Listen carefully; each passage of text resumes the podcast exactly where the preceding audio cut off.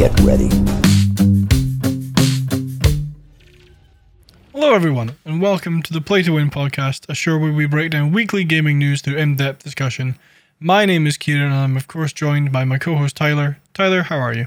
Kieran, I I'm doing well as I told you before the show. It's been it's been a long week, an exhausting Mm. and tiring week for me. Uh, you know, every day this week came home was doing something. Mainly this week, I was working on a video that went up on the channel yesterday, It did. and yeah, it was was fun making it. But man, I wasn't planning on making that video until like Saturday. I was like, oh, so you know what? This is gonna be my video, and then it was just a matter of getting all that together. So like every day was just step Yeah. of the process. Like Monday was writing it, Tuesday was finishing, like make sure the writing was good, and then recording, and then doing a bit of the editing, and then Wednesday and Thursday was the main editing of it, and making sure it was good to go up.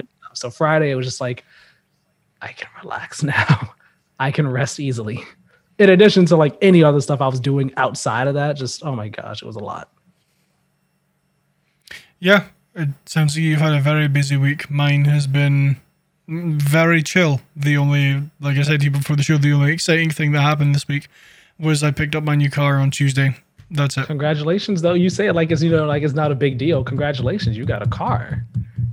I did. It's very, very nice. Uh, you can find a picture of it on Instagram on the Play to Win Game account. Uh, little hint for everybody: it's my favorite color. If you know what my favorite color is, then you have an idea as what color this car is. if you don't know, then you'll just have to wait and see. And when you see the car, you'll now know what my favorite color is. Yeah. Uh, speaking of our social media, you can find us on Twitter and Instagram at Play P to Win Game. Play, Play to, I'm pretty sure it's a play to win game. I'm almost pretty positive of that because I went to the account yesterday and I was like, wait a second, hold on. Yep, play to win game. And I when I saw it, yes, Play to Win Game. when I saw it, I was like, I feel like we might have been saying the wrong one like the past few weeks. I think so. yes. I, yeah. Yeah. So yes, you.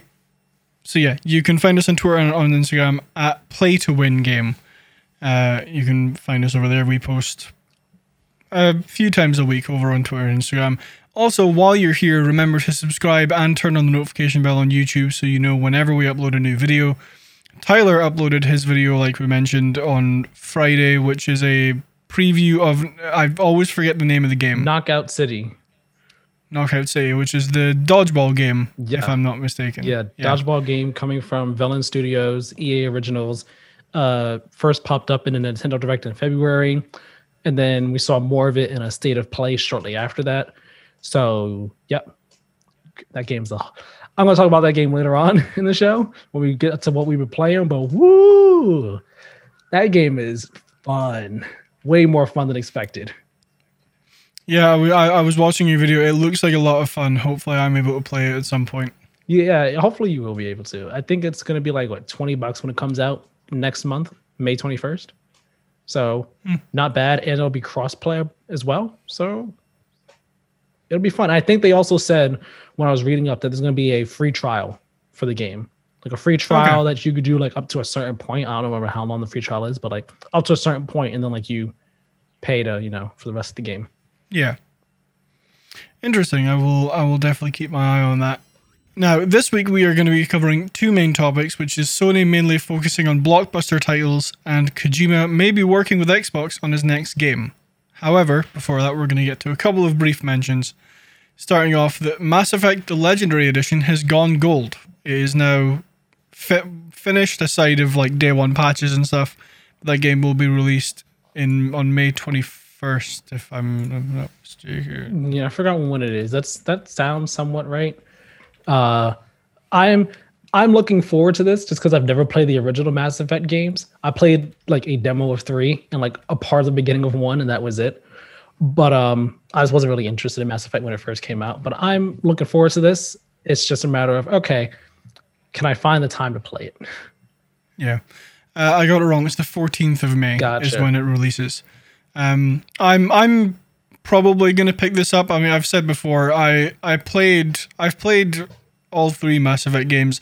Not a lot. I think I've played at most maybe like two or three hours of each game. I wasn't a huge fan of them when they- came out, but my gaming taste has changed since then, so I might Right. pick this up and, and and give this a go again to see if it's see if it might be something that's up my alley now. Mhm. Um, yeah, for those of you who are excited for it, I'm excited for you. It's the 14th of May is when that game releases. Cool. Next up, IO Interactive is taking a break from Hitman to focus on their new James Bond game, which we don't know when it's coming out or really anything about it outside of they are making a James Bond game. And it will be an original story, not anything that uh, you've seen in the Bond universe before, but it will be drawing from the franchise's entire history, reading from an IGN article written by Brian Barnett saying, quote, IGN's Ryan McCaffrey sat down with IO Interactive CEO and co-owner Hakan Abrak to discuss the studio's history in the latest episode of IGN Unfiltered. Uh, Abrak confirmed that IO won't be using the likeness of any actor who's portrayed 007 in the past, but that's not only the place IO is different, sorry, is differentiating for itself from what Bond has done before. The team will also be creating a completely new story for their original Bond. Uh, I I love James Bond. I I grew up watching those movies. I'm very very very excited for this game. Yeah, I think uh, doing their own original thing with it is probably for the best. You know, I imagine Yeah. if they were like getting Daniel Craig's license for a game for a James Bond game at this point in time when he is like definitely ready to be done with the with the character would probably be Yeah. really difficult. And then you know to get any other previous James Bond actor and like their likeness for the role will probably be just as difficult, if not more. You know, and then by Yeah. by doing that, you also like kind of tie yourself to that iteration of the character and so in terms of like what you can and cannot do so you know Yeah. just doing your own original thing giving like still staying tied to like the james bond mythology of sorts but making your own story around it like kind of like you know how insomniac did it with spider-man and um rocksteady did with batman you know like we're still in that working with that character's universe and things that you know that's true to the um, source material, but we're doing our own thing with it. So I'm looking forward to seeing what they can do. Yeah, yeah. I'm. I hope we see something from this game sooner rather than later, but I don't think it will be this year. I think that's. I think this game is still a number of years out before it's released, let alone seeing anything. I think if we were to Um, see anything at the earliest, maybe Game Awards. Maybe that that that would make sense. I. I think I agree with you. I think it's either going to be Game Awards or some point early next year is when we see anything from that game. Yeah. Uh, aside from James Bond, IO is also working on a new IP. Uh, again, another IGN article written by Brian Barnett, speaking about the same unfiltered episode with Ryan McCaffrey, saying, "quote." Uh, while discussing his thoughts on support studios, Abrak also revealed that Hitman and the highly anticipated James Bond game aren't the only projects the studio is working on. Uh, a quote from Abrak saying, "We have we have 007 we're working on. We have Hitman that we're working on. I should mention we're working on something else as well, something completely new, and I a new IP." End quote. I have no idea what this could be. Uh, that that's literally all the information we got is that they're working on something that isn't Hitman and 007. So we'll see whenever they announce that game. But I, I again, I I imagine that's a number of years out before they before they start speaking about it. Well, I, was just probably I was about to ask you when you think that they would announce that, and I, I imagine that. Hmm, I, w- I, w- I don't know much about how IO Interactive works and like their time, Yeah. their timeline for like when they typically announce things and all like that. But you know, they announced the James Bond thing not too long ago, so one would think that okay, maybe they'll like officially announce this new IP once you know once that game is out or like once we're getting closer Yeah. to that game's release. But part of me thinks, huh, maybe they'll like talk about that game or at least announce that game after Hitman 3's life cycle is kind of like ended or like is starting to like wane on down. You know, that way people have two things to look forward to. Because I mean, if they clearly they have enough teams to work on these on these different projects, if they Yeah. are saying that they're working on new IP. So like it's very possible that we could get an official name of some sort, you know, sometime relatively soon. Maybe even before we see anything from James Bond. It's very possible that they can at least say, "Hey, this is what it is." Like in the same way they announced the Bond thing, just like with the you know, the little the short little teaser. It's very possible Yeah. that they could do that. Um, so yeah, I I don't know. Perhaps it could be one of Jeff Keighley's big reveals for his Summer Game Fest and stuff this year. I'll wait. Potentially, um, I mean, I I read that uh, Summer Games Fest this year, while the Day of the Devs is usually focuses on indie games, there will be AAA games there as well. So potentially, could see it there. Uh, With all that being said, we are going to get on to our first major story this well, week. hold on, hold uh, on. which is there was another brief mention there. Then oh, there totally was. I never mind. Uh, before we move on to our first major story of the week, uh, E3 has officially unveiled their plans for a digital only 2021 show, and Sony will not be there. Uh, which, I mean, I expected. They haven't been there for two years at this point now. Yeah, yeah. 2018, 20, Two, three years? 2018, 2019, they were not there. Yeah.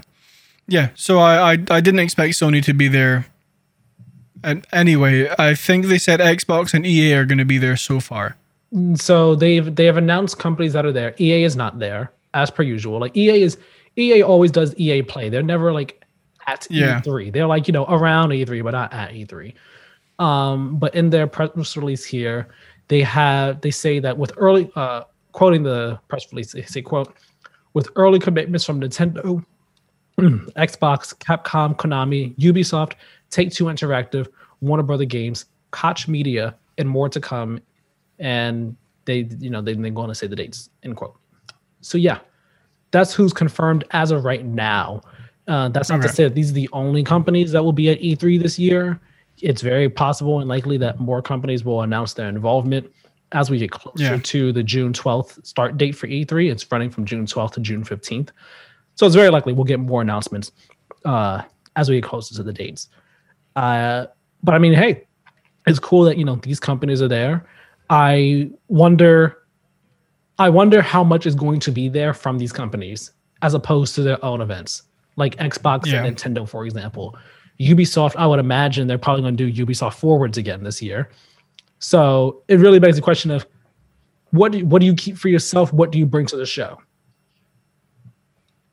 Yeah, I mean, I, I kind of makes me sad to say this, but I, I can see them like showing off smaller stuff they're working on and keeping like the bigger stuff for like a Ubisoft Forward or Xbox's own event or whatever they choose to do. Mm-hmm. Which, I mean, I mean, I'm I'm still excited to see what they have to announce at E3, but I I don't think they're going to be showing all of their cards at their at the E3 shows. They'll save them for for their own events where they can have a bit more control over them. Yeah, unless their shows are part of E3, because E3 like Yeah. they're still having press conferences for E3, so like the com- the companies can still do their own events, but it can just be a part of E3. So like.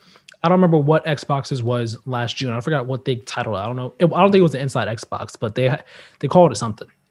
Like they could have their a similar June event like they did last year, except it's just a part of E3. Nintendo could do a Nintendo Direct, but it will just be Nintendo the uh, E3 Nintendo Direct. You know, Yeah. that way they're still having their own event, but it's just partnered with E3, and so E3 is getting the big announcements alongside Yeah. companies doing it themselves. You know, yeah. that's what yeah. That that. Yeah, I, I, that that's that's the ideal way to do. it, I think because I mean you have the the big focus of E3. I mean everyone, basically everyone I know within the gaming community and the gaming industry knows like this is when E3 is. This is what usually gets announced. So I I would imagine that that would be the the optimal way to go about it is just make your event part of E3 so that that way you have the audience who usually watches E3 anyway, but then you also have the audience from you just hosting your own event. Right. And like, you know, I'm sure that EA and Sony like will still do their own things, like separate. Oh, yeah. They'll probably do their own things separate from E3, but it will probably still be the exact same time frame that E3 is taking Probably. place. You know, like it's whenever EA was at, you know, whenever E3's happened in the past, EA did their EA play thing. it still happened the same weekend as all the other press conferences. It just wasn't at E3. Yep. Sony, they, uh, I can't remember how it was for 2018 or 2019. It's really hard for me to remember. Um, wait, no, 2019 was the um was when Final Fantasy VII remake was re-revealed. So I think like end of May ish is when they had the state of play. Re- regardless, I can imagine Sony will probably, if they do their own event, which they will, it'll probably be you know the same weekend, that same time frame, whatever press conferences are, and just maybe not be E3 affiliated. Yeah. Um, question: Do you think that they would have their event like the week before E3 so they can get all their announcements like, like major headlines that you know E3 is just coming out, so like the focus is going to be on the gaming community from or the gaming industry from the community. Do you think they would have the their event the week before E3 so they can get all their headlines out? I mean, it's possible they could. You know, it's in a day and age where they where they're they're not at E3 anymore and you know they're doing their own digital events. It's possible they could say, "Hey, we want to have we we want to have this space to ourselves right here. We don't Yeah. want to compete for headlines with all these other companies." But I mean, you know, like it, I mean, I'm sure they're they're used to you know having their stuff be the same day as a bunch of other press conferences. Um, You know, it's it's not the biggest thing in the world for that to be the case. Uh, so I mean, it's it's it's possible. I, I I think it's possible. I don't know how likely it is though that they would do it Yeah. before the other press conferences. Um, and I know that the week before all this, like the official E3 kicks off, is the media week. It's press week. So I don't know if they're gonna want to have their event the same time that press week is going on. Yeah, that that makes sense. I mean, I mean, there's also the point that like anything Sony put out, like if they put out like you know, I don't know, uh, Horizon Forbidden West or God of War Ragnarok news, like that is going to be headline news. Yeah. Even if everyone else had their mm, like conference the same day, Yeah. it's like that would be at the top. So I I, I don't think Sony would be too worried about anything like that. yeah you know whenever whenever companies have their shows or whatever like the eyes are on them when they are having their show so Yeah. it is what it is Okay, now we are going to move on to our first main news story of the week. For real this time. Uh, which, for real this time, yeah. Uh, which Tyler, I'm going to throw over to you. yeah so first big story of the week uh sony it, sony big sony story. Yesterday uh who was? I believe it was jason schreier because it's always jason schreier way up it was jason schreier with the giant scoop over here uh with this bloomberg article about how sony is mainly going is mainly focusing on the blockbuster titles and that's going to be where their focus is. But because of this it's causing some problems some unrest amongst their development studios. And there were two main headlines that people were taking from this yesterday. That being that one days gone 2 a sequel was denied from um, sony bend the developer of days gone. Sequel was plans for a sequel were denied two years ago in 2019 and that two a remake of the last of us of all games is apparently in the works uh, alongside also a new uncharted game. Those were like the main big headlines that everyone took away from this which understandable. It's it- those are all three just like really bizarre crazy things where you're just like wait you're like all right so days gone sequel is not happening? Okay. A, a new uncharted is happening? Okay. Wait a, a remake of the last of us? What? Huh? So those are like the the big things but we're gonna we're gonna break this down bit by bit in the whole story so as I said, the article, the Jason's article is titled "Sony's Obsession with Blockbusters Destroying Unrest Within the PlayStation Empire," and it's framed around one of the story. It's framed around the company that was working on the Last of Us remake. But I'm gonna, I'm not gonna start there. I'm gonna start with the fact that one, Sony is not interested in games that will only sell well in Japan, and how like how this relates to you know them focusing mainly on their blockbuster titles. Uh, before I get into this, Kieran, did you read the article or have you read anything regarding anything about this news? The the only thing that I've seen from it is the the Days Gone 2 sequel was denied and that they're apparently remaking The Last of Us. That's the only thing that I've kind of looked at. I've, I've seen headlines for it. I haven't read super far into it, to be honest. Okay, so you don't really have too many thoughts on it as of right now. Uh, I wouldn't say that. Okay, okay. So you want to say those thoughts when we get to that part, then? Sure. Okay. Uh, all right. So yeah. So we'll start with the fact that Sony is not interested in games that will only sell well in Japan.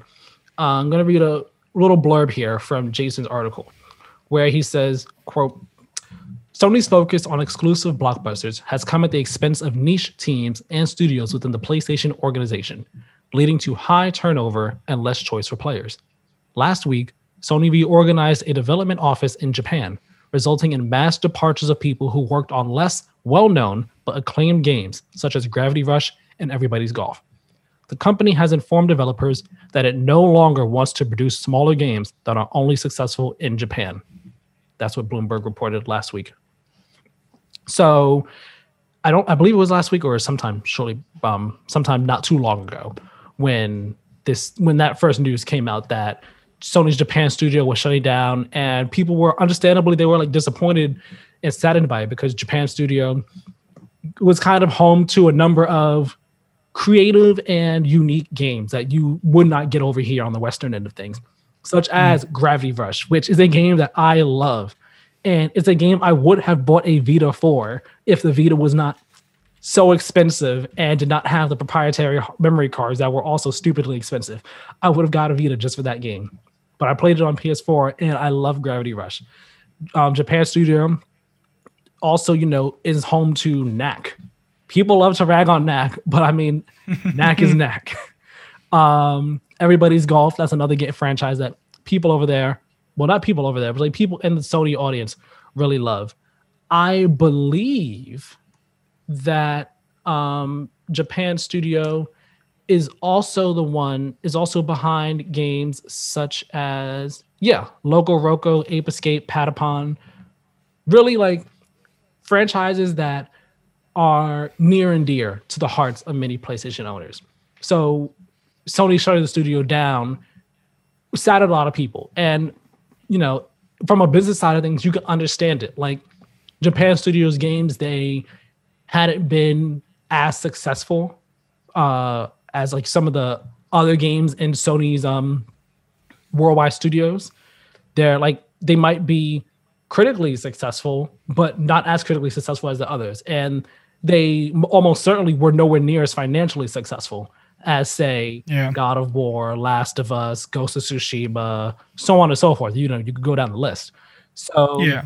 it just like it just kind of made sense from a finan- from a business side of things. It un- it made sense why they closed the studio down, and they're kind of reforming them, reorganizing them around the Asobi team, which is behind Astrobot Rescue Mission and Astro's Playroom, which are two incredibly highly highly acclaimed games. Uh, Rescue Mission is v- PSVR exclusive, and it is like people always say it's game of the year quality, one of the best best VR games they've ever played. Astro's Playroom comes with a PS5. It, it's just a fantastic game, a fantastic experience, an awesome way to you know show off the DualSense of what it can do. Yeah.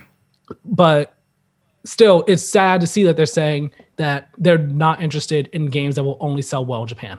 Again, you can understand the financials of it, but them saying that they're kind of not interested, really not interested in that anymore, it kind of feels like what, what's worrying about it is that there's now going to be less creative and unique games coming out of Sony. And that's what has a lot of people worried and concerned and disappointed the most. Yeah, I mean, I, I, I played Gravity Rush, uh, not all the way through, if I remember correctly, but I played played a fair amount of it. I really enjoyed that game. It it was it was really interesting. I I agree with you that I, I I don't think this is a good move purely because it's going to offer far less diversity in Sony's like lineup of games. Like you're going to have Uncharted, Last of Us, Ghost of Tsushima, Horizon, like your these big blockbuster titles when that's not always what people want. Sometimes people want like a smaller indie game or a smaller game, the likes of like Gravity Rush, Everybody's Golf. Like, I, I, I, don't agree with this. I, I don't agree with this at all. I think it's a really bad move on Sony's part. Yeah, it's it's a move that like I said, I I understand the financials of it. I understand Yeah. business wise, it's a move that just makes sense because you know for for a bit now, Sony has become less and less Japan focused. I guess you could say they're becoming more Mm-hmm. of a worldwide company with focus Yeah. like that.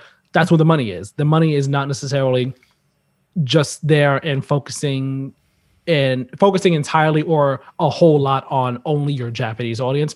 Sony Yeah. and PlayStation is such a big thing worldwide. Like they they have studios all over the world. You have PlayStation Studios as a way to like like the rebrand of PlayStation Studios. I mean, when they kind of have that logo now pop up on their first party games and all, as a way to Yeah. unify everything.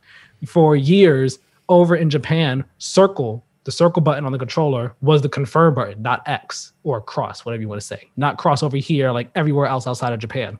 But with the PS5, cross is now the confirm button all over the world, globally, worldwide, which a lot of Jap- a lot of people in Japan weren't that big a fan of. But it's a thing of Sony trying, I don't want to say consolidate, but just unifying everything under Yeah. one umbrella, one identity in a sense.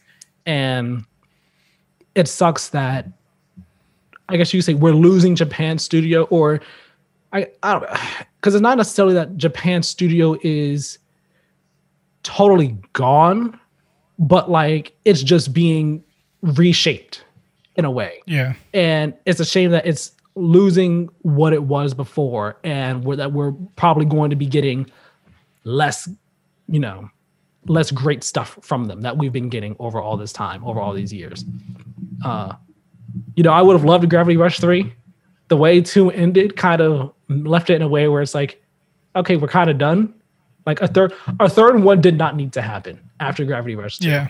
with the way it ended. But with the fact that Gravity Rush itself is just so freaking just anime in every sense of the word. Like I'm not spoiling the end of Gravity Rush 2, but like Gravity Rush 2, the way it ends, it- the ending stuff of that game is just like so freaking it just goes full anime. If you if you're an anime watcher, you understand what I mean by that. It just does some really crazy things and just stuff where you're just like, all right, I'm just along for the ride. So because of like just the way Gravity Rush is, they easily could have been like, all right, we're gonna go full anime and we'll just like make up some reason for a third game to be to exist. Um but yeah, that's just one part of this whole thing here.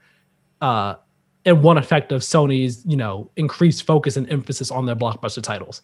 Uh you got any more things to say about the Japan stuff before we move on to the, you know, I guess you could say the bigger things here. I, I do not know. All right. So, uh, so going on from that, we then get to how Sony's increased focus on these big blockbuster and AAA titles is causing issues and strife and unrest amongst their smaller studios, the studios that aren't Naughty Dog and Sony Santa Monica or Sucker Punch or even Insomniac. Uh, and we'll start here with Sony Bend, with Bend Studio and Days Gone 2. So in 2019, uh, Bend Studio, they pitched a sequel. They pitched Days Gone 2 to Sony, and it was denied. It was denied. Like the game, the original game was very profitable. And I mean, critically, it was received very, it had got very mixed receptions. Um, and it also had a very lengthy development, but the game was profitable. It sold really well. At the end of 2019, it was one of the top 20 games, bet, top 20 best selling games on PlayStation uh, for that year. And it's a game that the fans of that game really love it. Like the divide between critical reception of that game or fan reception could not have been any different. could not have been wider. So because of that, it was a lot of people thought to themselves, okay, well, Days Gone 2, it's very likely that Days Gone 2 will happen. It made a lot of money. Yes, critical reception was mixed, but it made a lot of money. Fans really love it. You know, it just makes sense that Bend Studio would do it if they weren't going to do their own thing. But instead, uh, Sony denied their pitch for a sequel uh, because of the reasons that I claimed, and that kept it from being a quote viable option, as uh, Joe, Jason's he- article here says. So they were then asked to help Naughty Dog over over there with a multiplayer game that they're working on, which many have many can you know kind of assume is whatever their multiplayer is going to be for The Last of Us. It hasn't come out yet, but Naughty Dog has said they're working on it. So Sensei helped Naughty Dog with the multiplayer game as well as a new Uncharted game. So once they got put over there on this on those projects, some of the staff at Bend Studio, including some of the leads, were they weren't happy with this. They weren't happy with this new arrangement, so they left the studio. And the company, like some of the people in the development team over there, Bend, were worried that they were going to get absorbed into Naughty Dog, which they didn't want to have happen. So the leadership over at Bend, they asked Sony if they could be taken off the Uncharted project, and they got taken off. They're they're now working on their own new IP, and that's the situation with Bend Studio and how Sony's again their emphasis and their focus on their big AAA blockbuster titles and not wanting to take risks on certain ideas and wanting like kind of I don't want to say guaranteed hits, but a game that you look at it and you're like, this is going to be a hit. This is great. Do it. That that focus on it is just like kind of affecting their other development studios. Yeah. What, what's your take on this here on the whole Bend Studio Days Gone situation?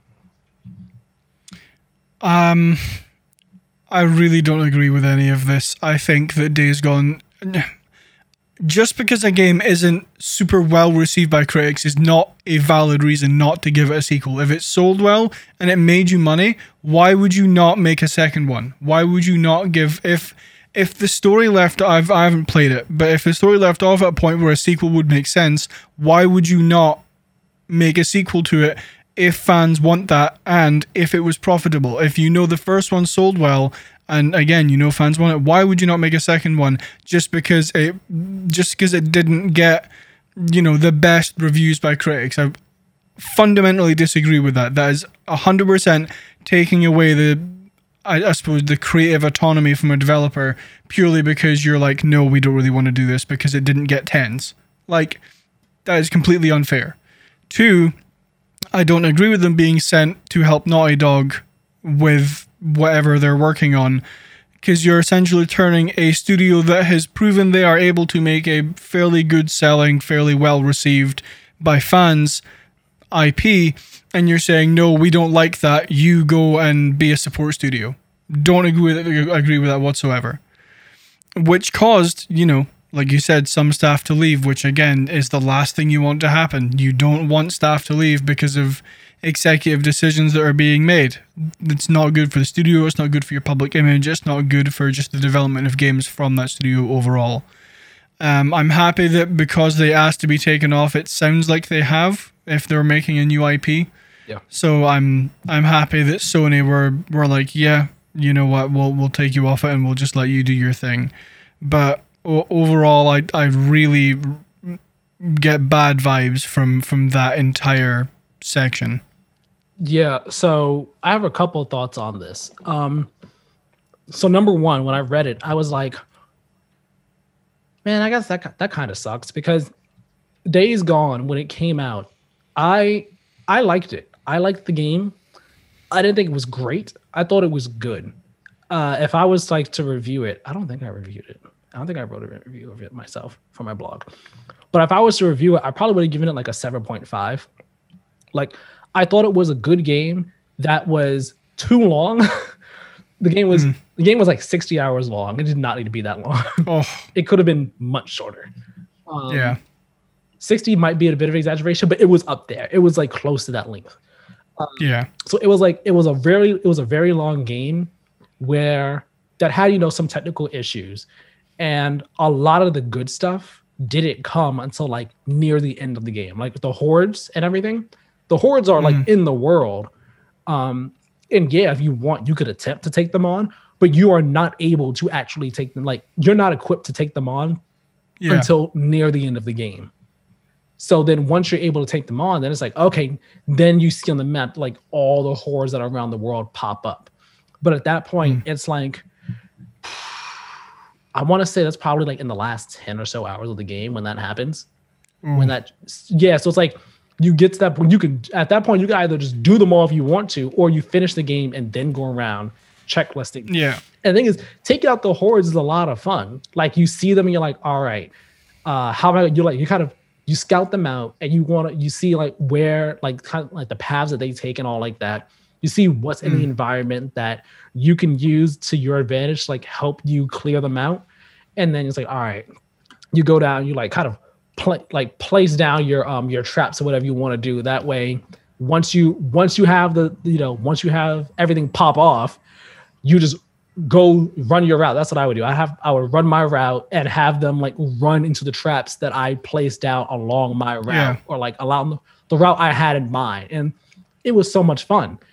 But it sucked that the most cool thing about the game came at the very end of it Yeah. you know uh but i mean that aside like the game had some great ideas and i would have loved to see a sequel where they were able to iron out the rough spots like shorten the length. Let's work out some of these technical issues. Let's make it so that i talk to a quest giver and you know i finish a quest i leave and then five seconds after i leave they don't call me saying hey i have a quest for you when you could have given it to me while Yeah. i was there. It was one of those where like i was like seriously? I was just there with you. It's a minor thing but you know when you have that happen across 60 hours it's come, it becomes annoying. Yeah. like iron out the issues improve what was great about the original game expand on the world of the story because the game ended in a way where it left and i the the story ended in a way where they could they could leave it there if they wanted to but it very clearly Okay. it very clearly teased and set up a sequel plot okay. yeah but that tease you don't get that tease unless you finish a bunch of side missions there's a bunch there's a whole other side story you have to do and once you finish that whole side story then you get like the true ending of the game which is that so it's very possible that some people didn't see it which is why i say the game ends where they could leave it but they don't they have a setup if they want to Yeah. all that being said, like I said, I would have loved to see a second Days Gone. I think a second one could have been much better, just like Uncharted to Uncharted 2, Assassin's Creed to Assassin's Creed 2. It could have been much better. Um, but at the same time, I also would, in the lead up to this announcement, I would not have been surprised if a Days Gone 2 didn't happen because of the fact that critical reception to it was so mixed. Like I know that it like there was a lot of fan love behind it and it did make a whole lot of money. But I wouldn't have been well, I don't want to say a lot. It was profitable. Profitable enough. yeah. I wouldn't have been surprised though if they if a second one didn't happen. If Sony had said, "Yeah, you know, we we don't know if this is a good idea, uh, so we're just not going to go with it." And this is all to say, like, they pitched the sequel, and the sequel and the pitch was denied. That's not to say that, at least from what we know, that Sony said you can never make another Days Gone Yeah. for all we know, like it could have just been that the pitch just wasn't good. And Yeah. you know, if they retool their pitch in some time, they can pitch it again and then like, there we go. That's a good one. Let's go with that idea. Or, you know, it's it's also very possible that they aside from it just not being a viable option, the pitch just wasn't good. And again, I'm not trying Yeah. to like be an apologist here and make excuses. Uh, I'm just trying to look at it from different angles and all like that. At the Yeah. end of the day, Yeah, no, I get you. at the end of the day, like I said, I think uh, a Days Gone two, a Days Gone two, while not needed in my eyes, would have been cool to see. I would have liked to see more from that world. Yeah. Um, now, in terms of being sent to help Naughty Dog with the multiplayer game on Uncharted, that that definitely sucks. That's the thing where it's like, uh, now again, different studio. It's not unheard of for uh, not just in terms of Sony, but like other companies as well, for different studios to help other studios on games. That's not unheard of in any way, shape, or form. But what does suck here is for this studio that that, that just put out a pretty good game to then go essentially be support studio on a new blockbuster game, like helping make the new Uncharted. It's not, Yeah. it's not the same as um, Sledgehammer and Raven Studios being support studios on a Call of Duty game, or Yeah. you have Star Wars Battlefront, and then you have Criterion helping out with the space stuff, and one studio helping out with the story and all like that. It's it's n- I don't think it's quite the same as Sony Bend going to be a support studio on a new Uncharted. It it just that just seems wrong. I don't want to say like wasted potential, but it kind of seems like wasted potential. Yeah. Um, so it's understandable that you know leads were like, yeah, I don't like this, I'm out, and it's great that they were able to get off the project and be able to make their make another new game of their own. It's a new IP. Um, now because it's a new IP, I I wonder. It says new IP. I wonder if they're bringing back Syphon Filter because Sony Bend created Syphon Filter back in the PS1 days. I think Syphon Filter was on the PS2. I don't remember, but that was a spy franchise that people really like, and that series has been dead for a while now. Hmm. So like, it'd be cool if they were able to go back to it. And that was that's an idea that I've seen people mention for a while. Like, hey, if Days Gone Two didn't ha- doesn't happen, perhaps they can do Syphon Filter maybe this is what it is, or maybe it is something entirely new. Who knows? I'm happy that they're able to work on something brand new themselves. But it's again coming back to how Sony's increased emphasis on blockbuster titles only is affecting the studios. It sucks here that so that you know that they were said, hey, no, you can't do this. Go help them on a new Uncharted. You know, kind of like shut the idea down because it's not a viable option mm-hmm. it sucks at the end of the day and i'm sure that there are reasons behind these things that make sense because at the end of the day sony's a business and from a business perspective it probably makes sense but i do think days gone a sequel could have been much better i think it could have been great i mean after all we got knack and knack 2 we got two knack games knack 1 was not received all that well but perhaps Mark Cerny was able to, you know, use his muscle to say Knack 2 is happening. And Knack 2, Yeah. I haven't played either one, but reviews for Knack 2 were better than the first one. I'm not gonna say drastically better, but the game went from being the first one, it went from being why is like I guess this is a thing too. Hey, that too actually ain't that bad. Yeah, I mean it. I mean, video games are a form of technology, right? And I mean, when you're talking about like a product launch for a, like a phone, a laptop, or a games console, the first generation of of the hardware or the software is always worse, or in most cases worse than the second one, because the first version is like you initially trying the thing, you working out all these features and and you developing all this tech and or or lore or whatever. And then the second version is you refining that on like an already established base so to work on so you're not having to work on everything from scratch. But you have foundation to then improve and evolve and iterate on what you made before. So in most cases a sequel to a game or a sequel to a tech product is usually better than the first one, at least technically. Maybe not in terms of like story or mechanics or whatever, but in terms of like tech issues or fundamental mechanics or whatever, then usually it's fine. But uh, the second point I wanted to make is there is a very big difference between asking to help a studio with a game and being sent to help a studio with a game if you ask, then it's like, you know, maybe you, I mean, in that Bethesda roundtable that Xbox had a few weeks ago, they were like, yeah, if, if a studio has downtime between games, like, you know, if, I don't know, if Machine Games finish work on Wolfenstein 1 before they start work on Wolfenstein 2, if they have a bit of time there, they can go and help id with Doom Eternal if they want to. They're not being told, hey, you have to go and work on Doom with with id.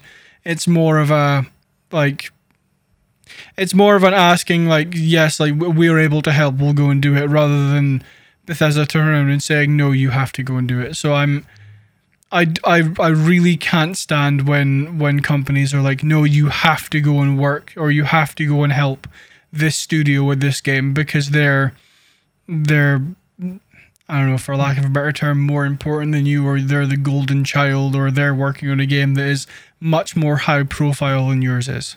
Yeah, and you see, because I don't think when it comes to being assigned to help a studio with something, I don't necessarily think it's an issue, depending on the situation. So, like again, going back to the Criterion, going back to the EA and Activision stuff, like their support studios are assigned to help the other studios work on the big game because that's Yeah. their that's their job. It's different when, in this case, it it comes off, or at least from the outside looking in, it seems like a punishment. It's like, okay, Days Gone Yeah. did Days Gone didn't come out that well. So because of that, you guys now have to go help them. You guys are now on support duty. And because of that, that's why it seems so bad. That's why it's just that's why it comes off as just so wrong. I don't want to say dirty, but like uh like a slap in the face to Yeah. who are talented. Days Gone again. Days Gone is not a bad game. It's a good game that has issues that keep it from being great or amazing in my eyes. But again, with those issues ironed out, fixed, and the great things improved and expanded on, a sequel could have been great or amazing. And I would have really liked to see that. And I think that it is still possible we could see that sometime down the line. I don't think Days Days Gone is totally completely on ice. I think I do think, you know, if they pitch it again, if with the right pitch, we could see a sequel in a couple years after this new IP is out and done. Um, Yeah. but yeah, it them basically being told your game came out and was not all that great. Because of that, go support Naughty Dog on their two projects when you guys are super talented yourselves and are able to lead your own development. It just seems very wrong. And I forgot also, I think that if people want a Days Gone 2 to happen, their best chance will be to support the living mess out of this game when it comes to PC. Because Yeah. it's coming to PC Yeah. soon, and it's going to give the game a second chance at life in a sense. Like it'll get a whole new set of fans when it come on Steam when it comes to PC, and more sales. Sales will you know jump up when it comes to PC. I don't know how what it was like for Horizon in terms of sales on PC, but I would imagine, you know, Days Gone would do just as well, if not better, when it comes to PC. Just considering how much people loved it on PS4, bringing it to PC, like if if you want a Days Gone 2, this is your chance. When it comes to PC, that's your chance to show Sony Bend, to show Bend Studio that you support the game, that you like the game, that you want more of it. And by showing Bend, you're also showing Sony and giving Bend something to show Sony, saying, hey, look, the game is still making so much money. The game made this much money on PC and made this much money on console. It's on PlayStation Plus this month as a free game.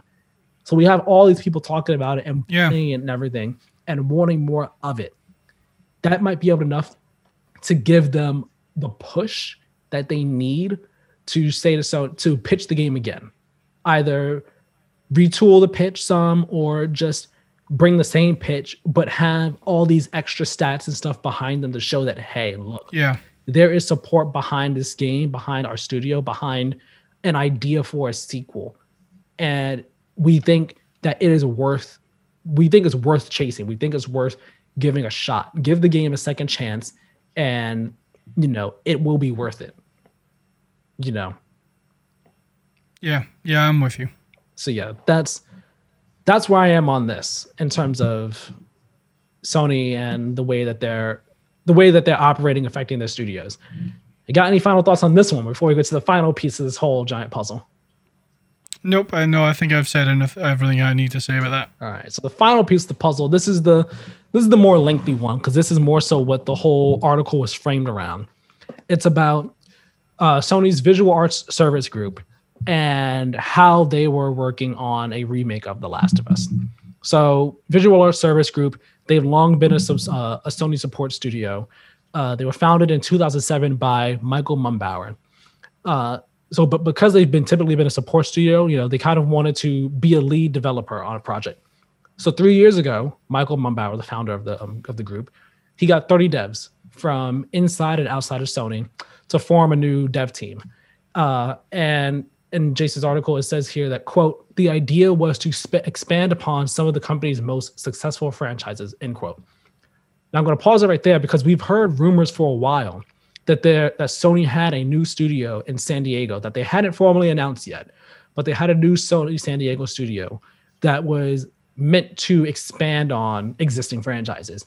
And people for a while have been thinking, okay, maybe this studio is working on a new Uncharted, whether it be a full fledged Uncharted or like a, a spin off like Lost Legacy Yeah. that studio is doing. Now we know what that studio is and what they were planning to do. Except Sony never formally acknowledged the company, formed well, they never formally acknowledged the studio as its own thing. And they gave them some money for their project that they were working on here, The Last of Us remake, but you know, mm. not enough to expand on what they were trying to do. Because yeah, uh, the new what the new president of Worldwide Studios, Herman Hulst, uh, he jumped he came to the position I think last year, or the year before that.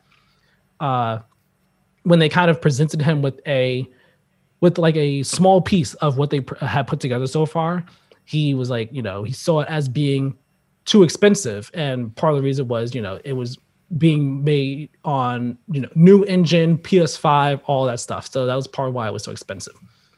But um, so I'm reading. So again, going continue to explain this uh, from the Bloomberg article. Jason says here, quote, for their first solo project, Mumbauer and his crew wanted to pitch something that would be well received by their bosses at Sony. Recognizing the risks and expense involved with developing a new game from scratch, they decided to focus on remaking older games for the new PlayStation 5. End quote.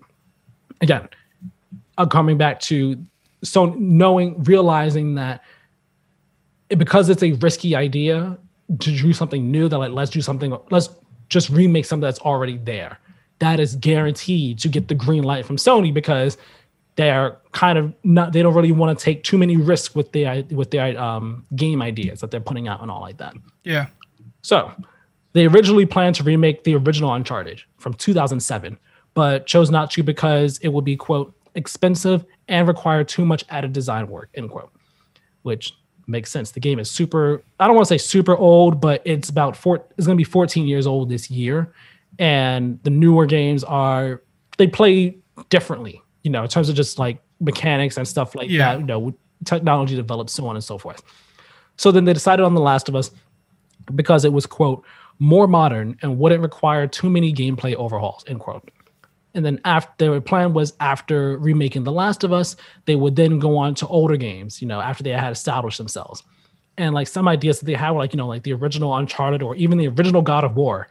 And imagine that. Just pause for a second. Imagine the original God of War being made with current like current gen graphics and everything. That would be I, insane.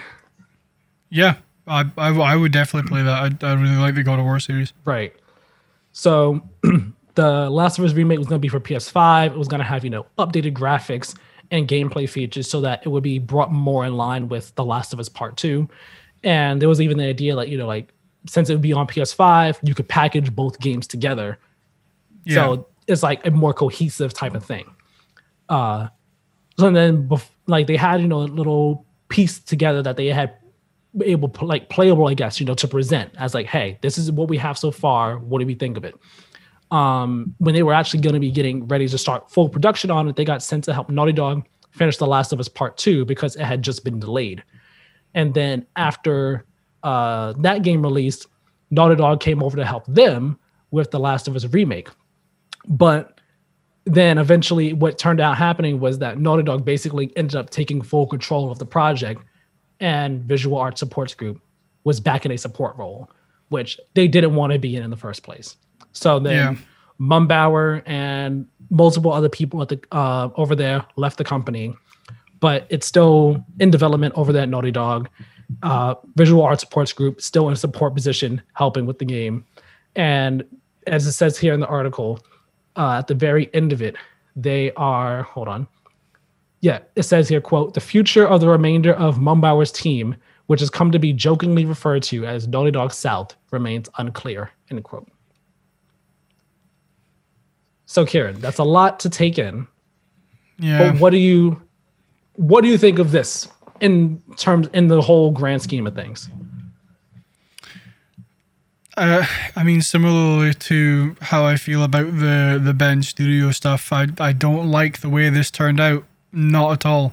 I mean, one, this is more just a personal thing. We do not need a remake of The Last of Us. The game came Thank out you. like less less than ten years ago. Like you're you're basically going to be playing The Last of Us remastered remastered. It doesn't make sense.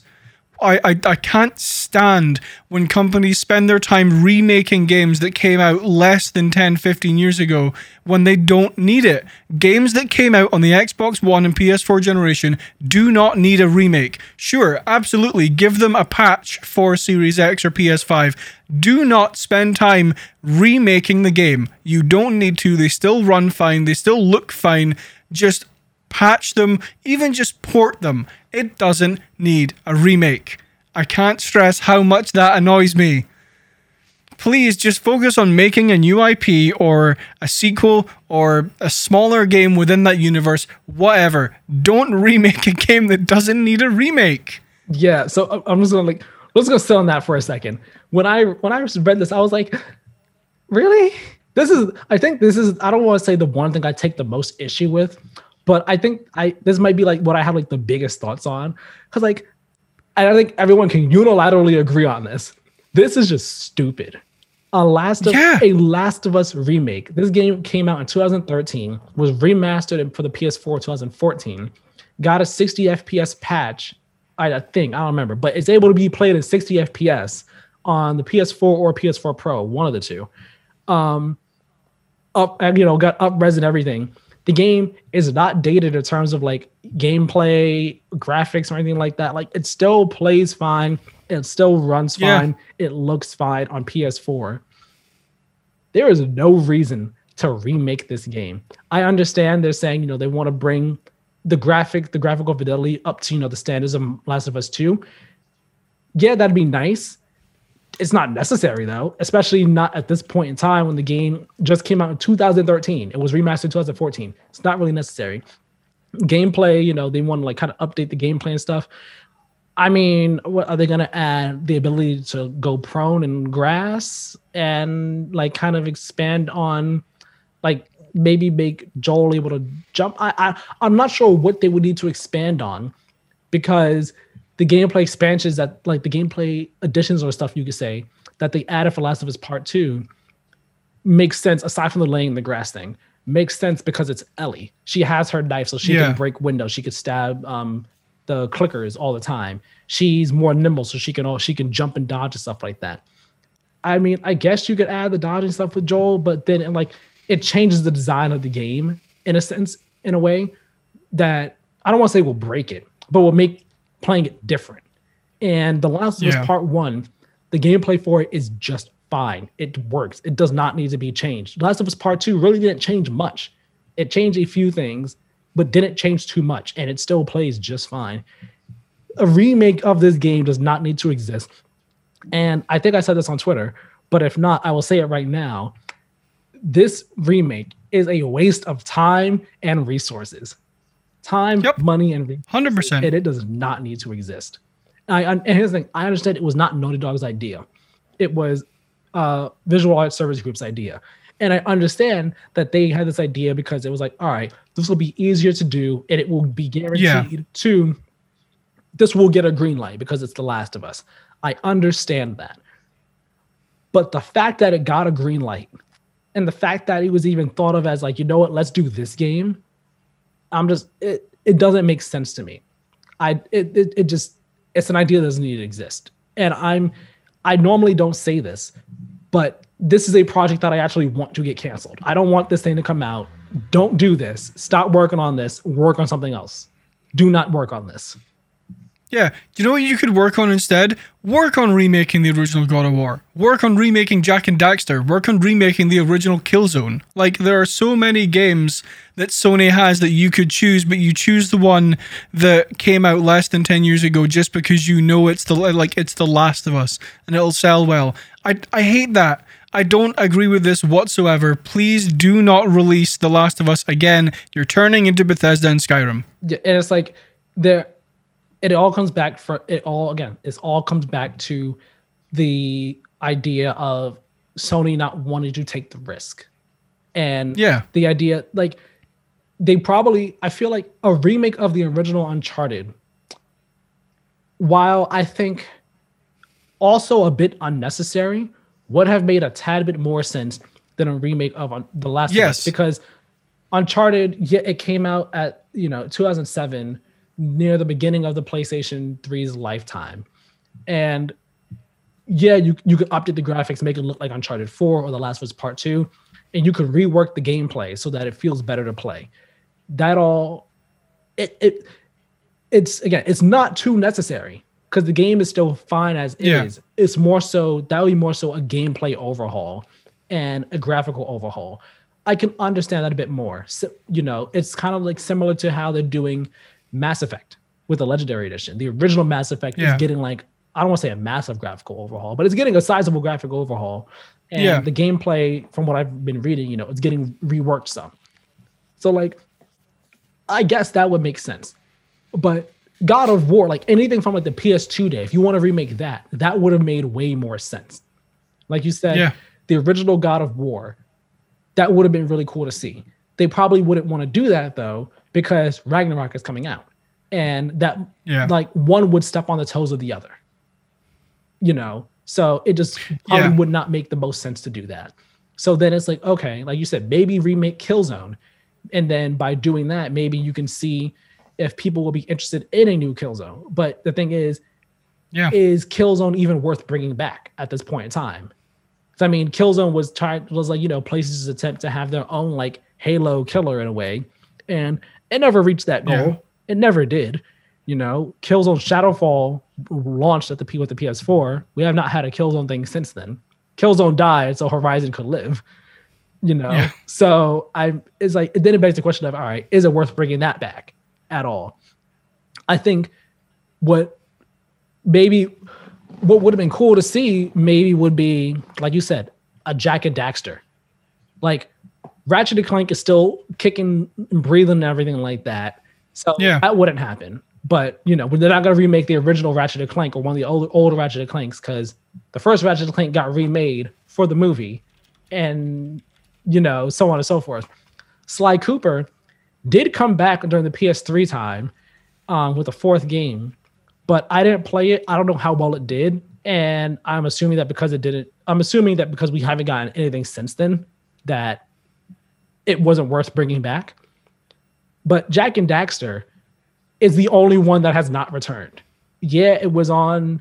It was in. They were in PlayStation All Stars Battle Royale, and yeah, there was a PSP game um, after Jak Three came out that kind of like took place after Jak Three, but we have not had anything Jak and Daxter related at all. Like maybe remake that, bring that back, and see what people bless you. See what people would think of that. Thanks. Because I'm su- I'm sure people will love to see Jak and Daxter come back in some way, shape, or form. Yeah. You know that'd be cool, or even something from the PS1 days. But Yeah. Last of Us, it just doesn't make sense. It doesn't make sense. It it doesn't make sense as an idea, but it makes sense financially. Yeah, I mean, obviously it makes sense financially because it's The Last of Us, and people will buy the like. They could literally say, "Yeah, we're making uh, like uh, The Last of Us bin bag and or trash bag," and and people would be like, "Yeah, I'm gonna buy that." Like, and it's one of those games that would sell no matter what you do with it. So I, I, I understand. I mean, like, I agree with you. I understand why they chose The Last of Us, and I understand why that was gonna be their project, but it it's not needed. Not not even slightly. You know what is needed? A Simpsons hit and run remake. that's that's needed. That's a hundred. I would buy the hell out of that. I never played Hit and Run, but I It's know so good. people like sing that game's praises. But yeah, that's that's my first thought on all this. Um and then it then sucks that you know they were trying to step out of their own shadow, well, step out of the shadows of others, and then kind of got put Yeah. back in the shadows of others. Like it's just it sucks. It really does suck. Yeah. Yeah, I'm that, that was gonna be that was gonna be my other point after my whole Last of Us remaster tangent. I I really, really, really don't like that they were like, yeah, we want to be more than a support studio, and Sony seemed to support that for a little bit, and then they were like, actually, no, you know, no, you know what? We're gonna give this to the Golden Child because we know the Golden Child's gonna do it right, and we know the Golden Child will. Well, Okay, I don't understand. I, I don't know like the behind the scenes reason as to why it was given back to Naughty Dog, so I can't say for sure that it was given back to them because they are the golden child, because they are like the makers of The Last of Us, blah blah blah. Yeah, in, But in the article, real quick, it says here uh, that I'm just going to read the paragraph all. It says, Yeah. "quote Then the roles got reversed. Sony sent word that after the completion of The Last of Us Part Two, some people from Naughty Dog would help out with T1X. This was the code name for um, The Last of Us remake. Mumbauer's team saw this as their short-lived autonomy being stripped. Dozens of Naughty Dog staff were joining the project, and some had actually worked on the original The Last of Us, giving them more weight in discussions about T1X's direction, which which Sony gave more leeway than the individual. Well, hold on. Sorry, I skipped a line. Uh, giving them more weight in discussions about T1X's direction. The game was moved under Naughty Dog's budget, which Sony gave more leeway than the Visual Arts Service Group. Soon it was apparent that Naughty Dog was in charge, and the dynamics returned to what they had been for the last decade and a half. The Visual Arts Support Group aiding another team of developers rather than leading. To Sony, the move made sense. Naughty Dog is, quote, one of the key studios for Sony's ability to sell PlayStations, said Bloomberg intelligence analyst Matthew Kanterman. Quote, Sony's competitive advantage has always been exclusive content over Microsoft, and more new games as well as remakes of classic titles from such a storied team can help sustain demand for PS5. End quote. Yeah, I I really really hate that. I really do. They wanted autonomy. They wanted to be more than a support studio. They I mean, they've been with Sony for what, 13 years, 14 years at this point. Like they they have worked on a number of games. They have the development talent. Why would you not let them at least try and be their own studio rather than in the shadow of someone like Naughty Dog or Sony Interactive Entertainment or whoever?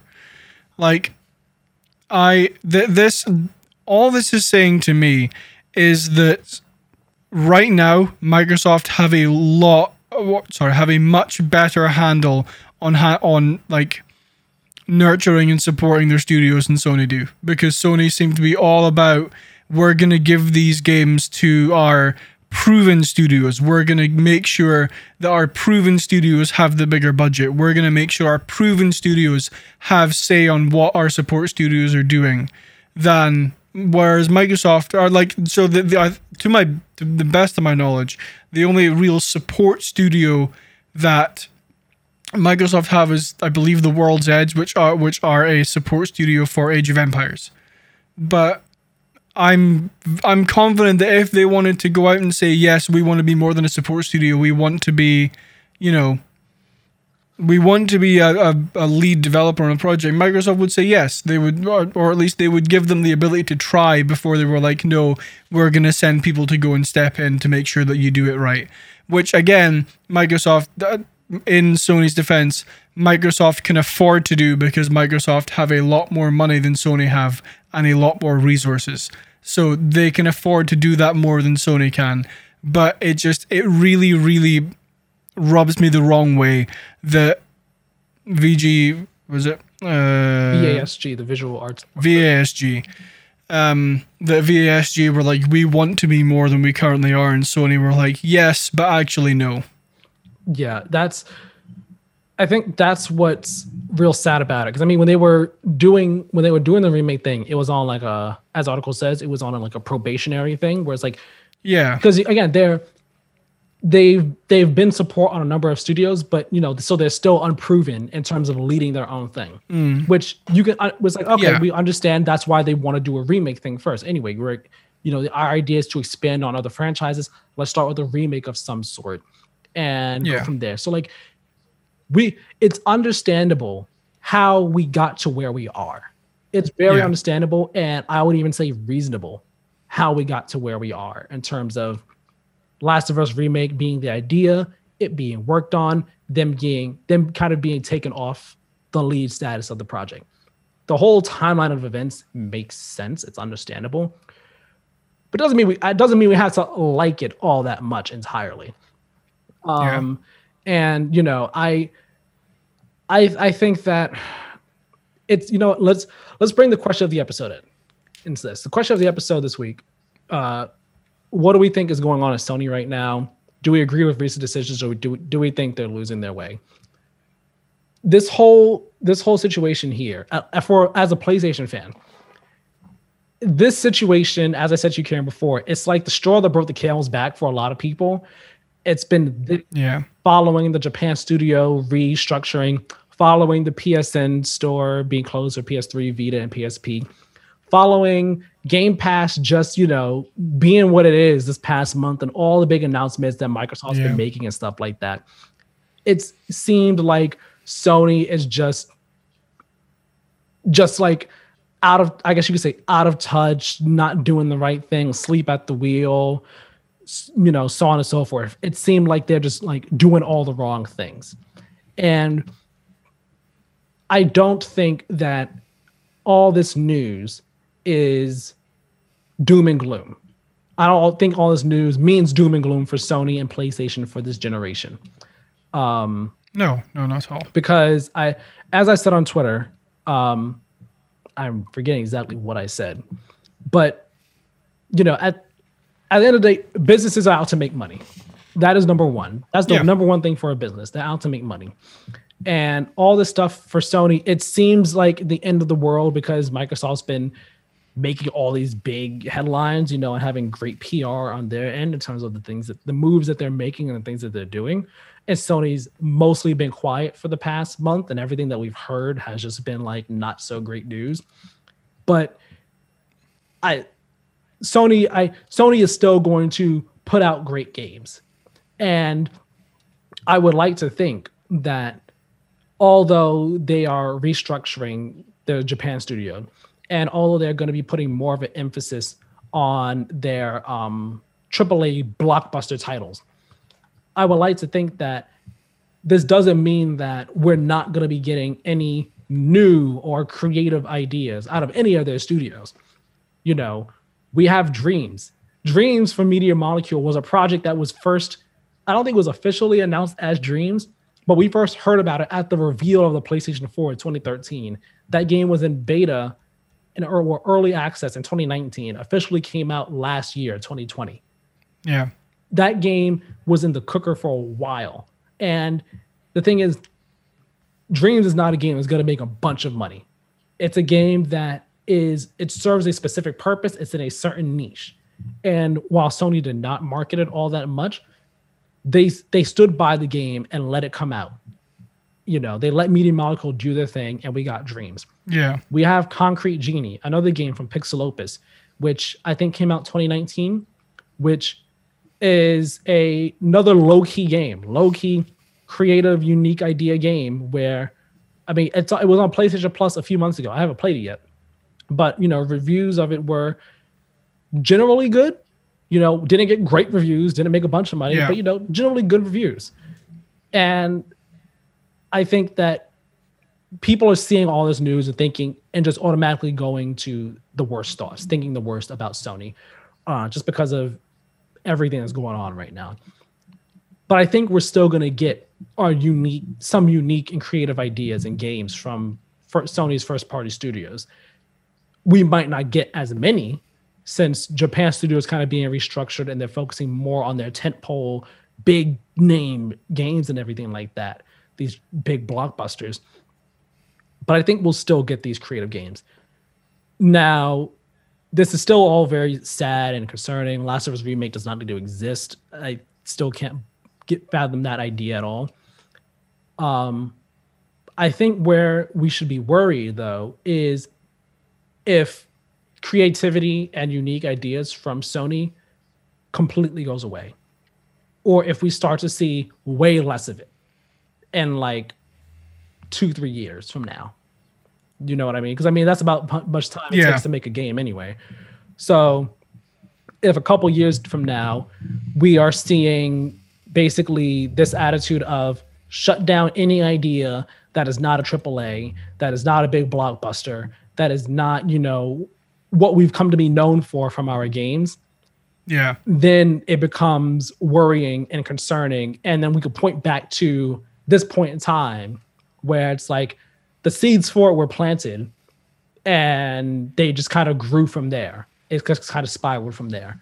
But I don't think I don't think that this is the end of the world. I think that we're still going to be getting some cool ideas, some unique ideas, some fun ideas, and um, creative ones from different companies. I still think that, you know, I don't think that it's going to be a thing of, okay, you guys are going to be, you know, cranking out sequels to these already established IPs like, you know, Call of Duty does and all like that. Like, I think, or yeah. Assassin's Creed, like, I think, you know, they'll still be able to present new ideas. You know, we got Ghost of Tsushima. We got, we were able to get Horizon. God of War, while yes, it's a reboot, was able to radically reinvent itself.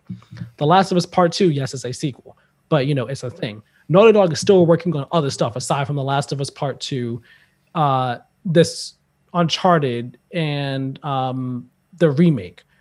At least we, you know, we would one could presume, you know, Neil Druckmann has said they're working on a couple cool things. One would think that maybe that a new IP is in the, in the cards for that. Yeah. Sony Bend is now working on a new IP. Granted, it's not Days Gone 2 what they originally pitched, but they are working on a new IP. They are give they are they were allowed that creative freedom to all right to go do something new. Days Gone didn't do that well. Okay, we'll do let let's do something new instead. We were given Uncharted originally. We don't want to do that. We want to do our own new thing. Okay, you guys can go do your own new thing. That's fine. Like they're still getting the freedom to do what they want. We're still we're still getting these new ideas from them. It's just, you know, the the the framing of everything here and the the context surrounding all this makes it all seem way, way, way, way, way worse than it actually is. And I realize I might sound like a super Sony shill fanboy ever right now. I don't think I'm I don't think I am, and I'm not trying to. Uh I was not looking at this in a doom and gloom situation, but I realized that we could end up in a bad place in a couple years. Uh, yeah, I mean, I I agree with most of what you just said. I don't think that this is the end of like you know games like Gravity Rush or Everyone's Golf or or like smaller non-blockbuster AAA titles. I don't think that's the end of that at all.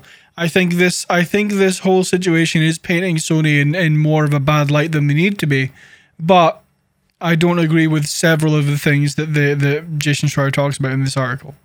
I I think that you know, like you said, if in a couple of years we start to see, oh, unless this game is The Last of Us or Ghost of Tsushima or Horizon, then we're not doing it. I think that's when we should really be like, okay, this is really, really concerning. But yeah. until that happens, I mean, I, I, I, still expect to get games out of Sony that aren't The Last of Us and Ghost of Tsushima and Horizon. Yeah. Yeah, I would say it's fair to be concerned now. I would not be, I myself would not be angry and thinking that it's the end of things until we are actually in that position, in that spot, in that place. Right now, yeah. I don't think we're in that place, but we're at a point where we could be at that place if things, you know, go down that path. So you yeah. to be concerned, but I don't think the sky is falling. Yep. Completely agree. So yeah, that's that's the whole Sony situation. And I actually think it ties very well into the next story. It does. Uh, the next story being that apparently Xbox is reportedly in talks to publish Hideo Kojima's next game. Uh, reading from a VGS article written by. VGC. You said VGS. VGC. Uh, written Tom by Ivan. Tom Ivan.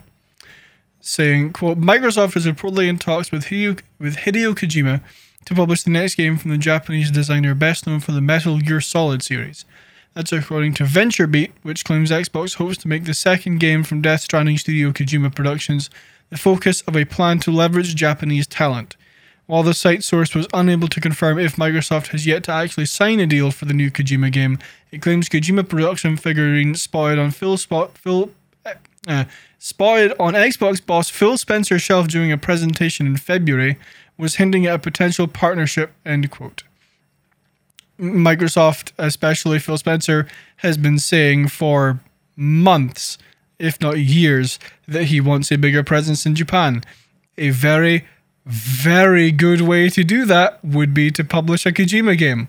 A very good way to do that. Definitely. And like it's it's a move where it's one of those things where like if it happens, that is insane.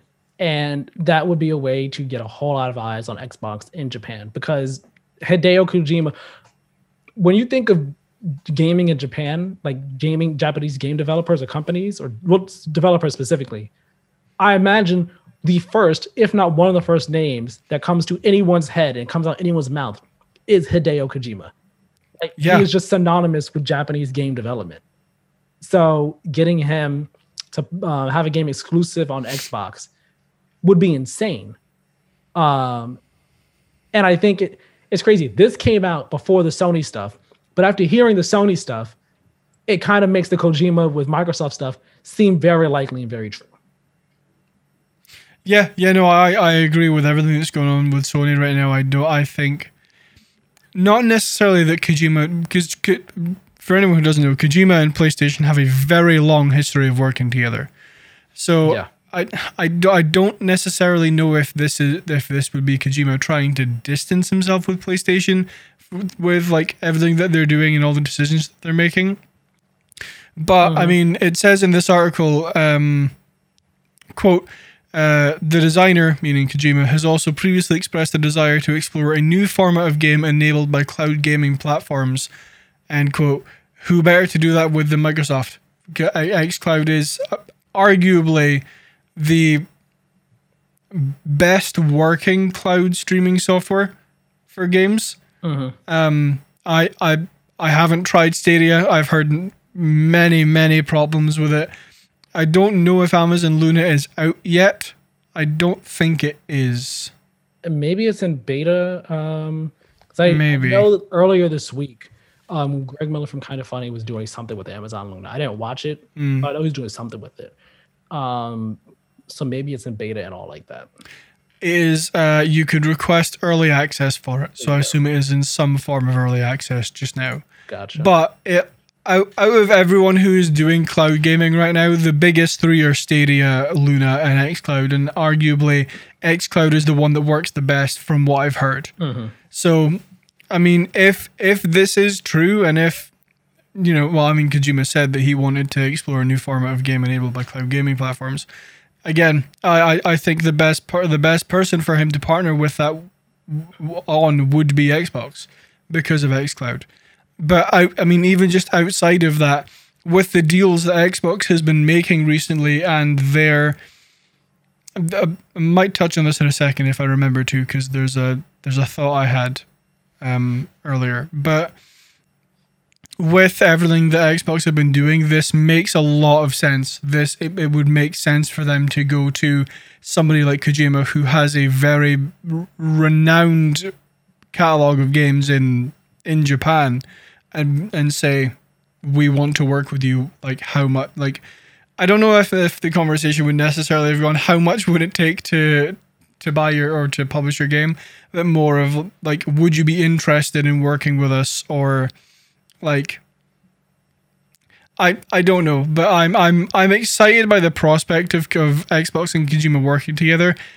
I probably won't play it because by the sounds of things, Kojima wants to make a very very scary horror game. so uh, probably not something I would play, but I am I am very very excited for whatever this this potentially could be.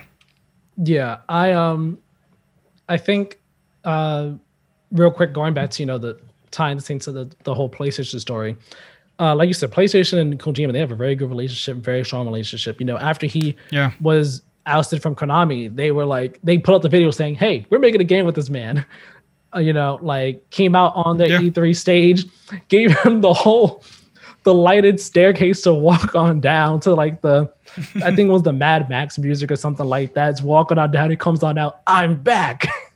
like they they have a very great relationship with this guy. You know, Death Stranding was fully Kojima, but because of you know Death Stranding's reception, like it got that that was a polarizing game. I didn't play it, and I've thought about playing it recently, but it was a very very polarizing game.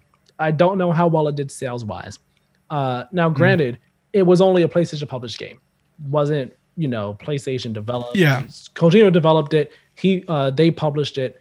Uh, someone else published it, which is why it's on PC now. Um, but if you know, given the whole Bloomberg story, I it's it's possible that after that they might have said, okay, we don't want to do an exclusive game with you. It's possible. The reason I think that's unlikely is because that is Kojima. And yeah, yeah, I, I was going to say knows that so Sony knows what they get what they're getting into when they get with Kojima. And Kojima's ideas are crazy. They're out there. But you yeah. know, people will play his games regardless because it is him. And you know, having a Kojima game means something. Regardless of whether it's exclusive or not, being able to have it on your platform, it means something. It's great.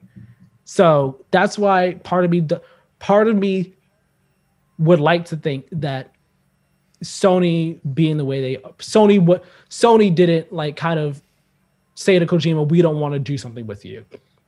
It makes me maybe Kojima saw how Sony was and said, huh, maybe maybe they won't want this game to be exclusive to them if I try and pitch yeah. it to them. So maybe he was like, I don't want to deal with that. I had issues with Konami. I don't want to deal with that. Maybe I'll try somewhere else. It's possible. I'm not saying that it is, there is a 100% correlation. There's a possible correlation between the two stories. Um, yeah. But uh, if you know he wanted to do something with the cloud, then I mean, with Microsoft, it just kind of makes the most sense. Um, and it would be great for Microsoft. All that being said, when I read this, I was just like, can we stop with the like the the third party deal measuring contest because that's this is actually getting very annoying. As now that that I realize that might fully sound like me being like a salty person or whatever, but I read it. I was just like, can we stop? Can we not with this? And I think it's mainly because it just keeps it's one after another after another, like back to back to back to back to back that we keep hearing about. And I'm just like, can we can we stop with the D measuring contest? Can we please stop? Like third third party exclusives, I will not deny, can be very exciting, uh, especially in the time exclusive, whatever. They can be very exciting. Uh, it also do- does just suck in general that other people can't play them. Like Seven Remake, when that was announced, I was like, that's awesome. That also sucks, you know, for Xbox people. But it's awesome. It's awesome on one side. It sucks for the other side. And yep this is also a case where it is, if it's true, it's awesome for Microsoft. It is amazing win for them. That sucks for everyone else. If it's like a thing where they say it's only available on Game Pass platforms for freaking forever, whatever. I imagine it'll probably yeah. be like a time exclusive situation like Death Stranding was. Although Death Stranding yeah. hasn't come to Xbox, but if this deal ends up working, if this deal ends up happening, as I saw someone say, perhaps when they announced the deal, they then say, "Oh yeah, by the way, Death Stranding coming to Xbox Game Pass uh, like tomorrow." But, yeah, like, that would just be like bam, bam, two, one, two punch right there. Um, so who knows? I don't know. I'm just kind of getting. I, I don't know. I don't know if I'm getting tired of these third party deals or just hearing like hearing about them back to back to back. Um, but regardless, this would be awesome for Microsoft if they did manage to get land this.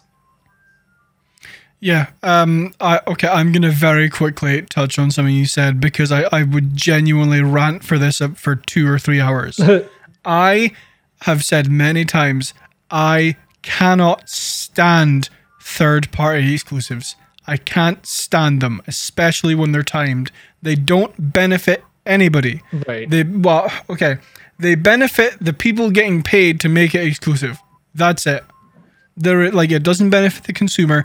I would argue it doesn't really benefit the person paying for it to be exclusive. Like for example playstation with deathloop right?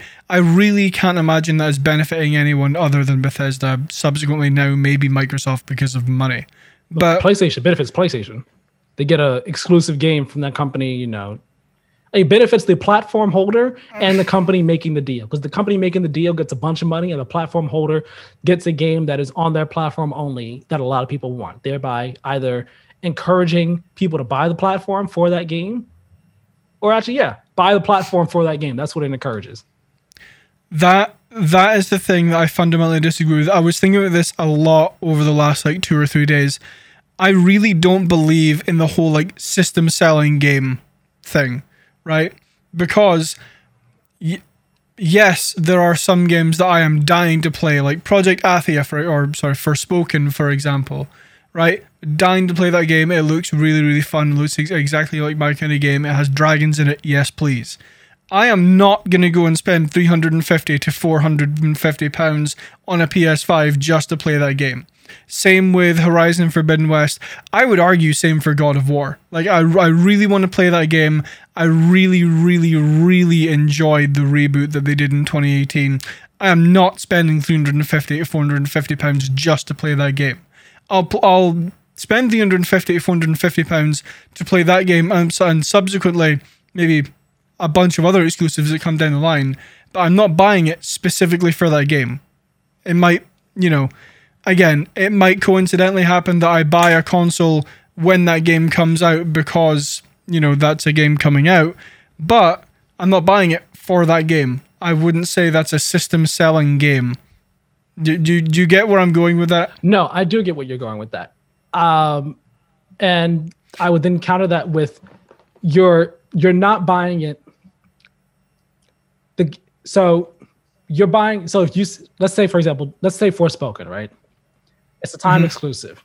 The intention yep. with it is all right, this is on our platform. Only people on our platform can play it for X amount of time. Um, so if they want to play it, they have to have the console. So mm-hmm. you buy the console so that you can play the game. Now, while you're buying it to play that game, you're then getting exposed to all the other games in the ecosystem so then it's like, okay, well, since I have this, I might as well get this game and this game and this other game as yeah. well. So it's yes, it's a way to get you to buy the console, but then it's also get you a way a way to get you to then stay in the stay in that console space by playing yeah. buying other games on the console. So, for example, um, me and an Xbox, I mean, I already wanted to get a Series X this generation because you know I, I want to be able to have two consoles, um, the two big consoles this generation. Um, yeah. That I don't know when that would have happened, but but that Xbox buying Bethesda is like okay, well now that might have to get bumped up, especially if Elder Scrolls mm. and Fallout and Starfield are not going to come to PlayStation. That's going to have to get bumped up too very soon. And you know, yeah, it's it'll be so I can play those games. And then while I'm there, I'll play Halo because I do like Halo. I'll play Gears and stuff. I'll be on Game Pass most likely, you know, because it just makes sense. So yeah, if you were to buy a, a PS5, if you you want to play Deathloop, right? You're like, all right, I'll get a PS5 so I can play Deathloop. You have Deathloop, you have the PS5 and you have Deathloop. Well, now I have the PlayStation Plus collection. Let me play all these other games on there that I never played before. Yeah. Let I can now play Forspoken when that comes out. I can now play, say, any let's let's say there's another like freaking Fall Guys 2. I don't know. Let's say that. Fall Guys 2 is PlayStation Plus. Uh, it's only on PlayStation for yeah. a year again. I can do that now. You get what I mean? It's the same way, just just like you know, Microsoft with Game Pass. Game Pass is yeah. to be your way in there, your entryway into the Xbox ecosystem. That's all third party exclusives are meant to be. Your window in to the into the platform ecosystem if you're not already in. And if you're already in, it's like a gift to you. Yeah. I mean, I, I, I think the thing I'm more disagreeing with when I say like I'm not a believer in the system selling game is buying a console specifically for one game. Like I'm I'm not, you know, yeah. Again, I'm I'm not gonna buy a PS5 just to play Deathloop. Yeah. I'm not gonna buy a PS5 just to play God of War Ragnarok. I'm not gonna buy a Series X just to play Halo Infinite. That's gonna be one of the games I play. It's just not the only reason I'm buying the console. So I, I, I fundamentally disagree with the idea of a system selling game.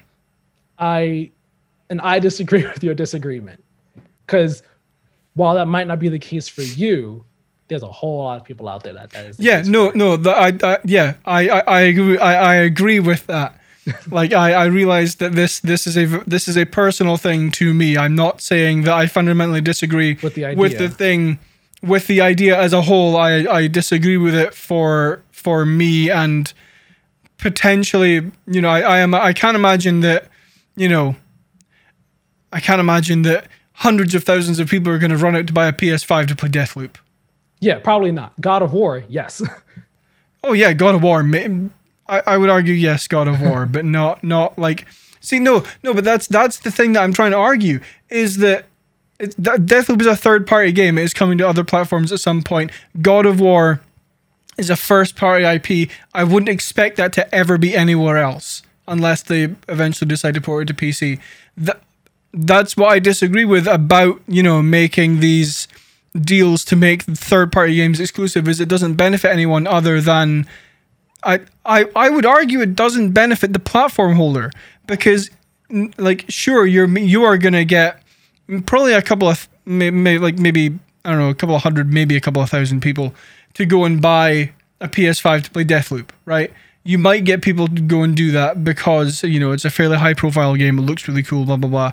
But in the long run, I don't really see how that benefits somebody like PlayStation because, like, you're not getting millions of people to go and buy a PS5 to play that. I would, I would, I would argue you are not going to get thousands of people to go and buy a PS5 to play Deathloop.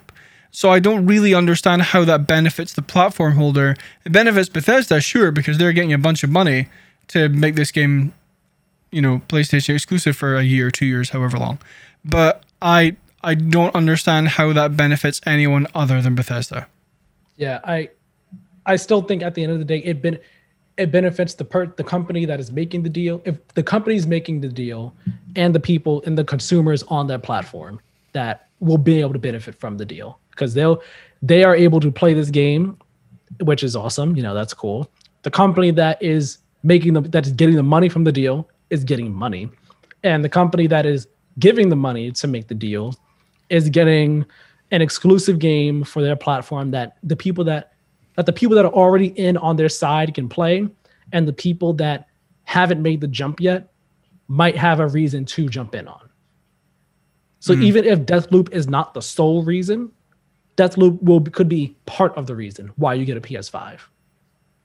Like it could yeah. be a thing of like, all right, I want to play the PlayStation games over there, but there's not enough over there that you know, I'm really all that interested in. But then they see Deathloop and it's like, all right, you know what? That's the one that's going to get me to go over. Because now Death Deathloop's going to be there. That looks really cool. And I know Miles Morales is out. So I'll play Miles Morales. Demon Souls is there. So, you know, I'll play Demon Souls 2. And you kind of have your three right there. Astro comes with the with the console already, so there's that there too already. So even because I don't I don't think Deathloop is a like you said, it's not a system seller on its own. But I think that it is one where it could be the pushing point. It'll be the one where it's like this in conjunction with others is the reason why. Yeah.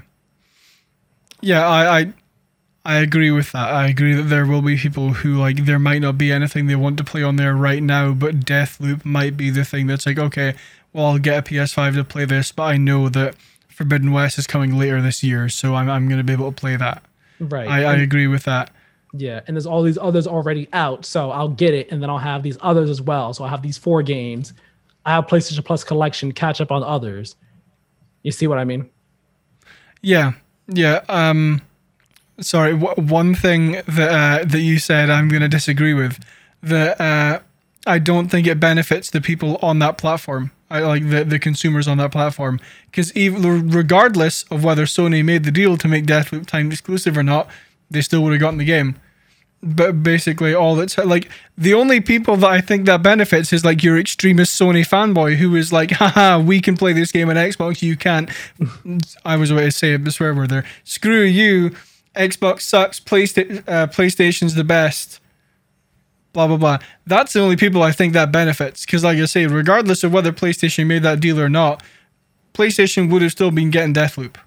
Yeah, I think when I say it benefits the consumers, it benefits it benefits them in the sense that they one is the sense that all right, we have a, we have a game that's exclusive to us. This is another this is another game at our belt that we can say that we have. Just like we could say we have The Last of Us, we have this. Granted, it's a first party, but you know, yeah, we can say we have this game exclusive to us, even if it's only for a little bit. But also, it's the sense of that the game is exclusive to us, and I'm trying to see how to explain this. the game's exclusive to us. Uh, it, mm, it's I have it in my head. It's just really difficult for me to explain it and like put it into words. But I, I do it. I do think it benefits the people on the play on that console already. Even if it benefits them, you know, if in terms of benefits, they're like way at the bottom of the list of who it benefits. It's just like, it's yeah. a nice little perk for them to have, if you get what I mean. Yeah. Yes, uh, I'm I'm becoming very conscious of time, so I'm I'm gonna apologize for this extremely long tangent that I put us on. But uh, if if you want to see uh, potentially a full episode dedicated to this, then let us know in the comments below, and we we can look into that. We're gonna very quickly talk about what we what, uh, what we've been playing this week. Uh, Tyler, I'll throw it to you. All right, so two quick ones, real quick. Then I'm gonna talk about the big one. Um, so I only got to play a well. I played a bit of Thumper last night. Very first time I ever played this game. It's free this month. I don't, I don't know how much longer it's free. Um, it's part of PlayStation's Play at Home initiative, so they have like a bunch of free games for you to like download and own mm. permanently. Thumper is one of them. It is. It's a PS4 game. It's also PSVR, if I'm correct, but it's like a. It's like a rhythm game in a sense, but it's not entirely a rhythm game.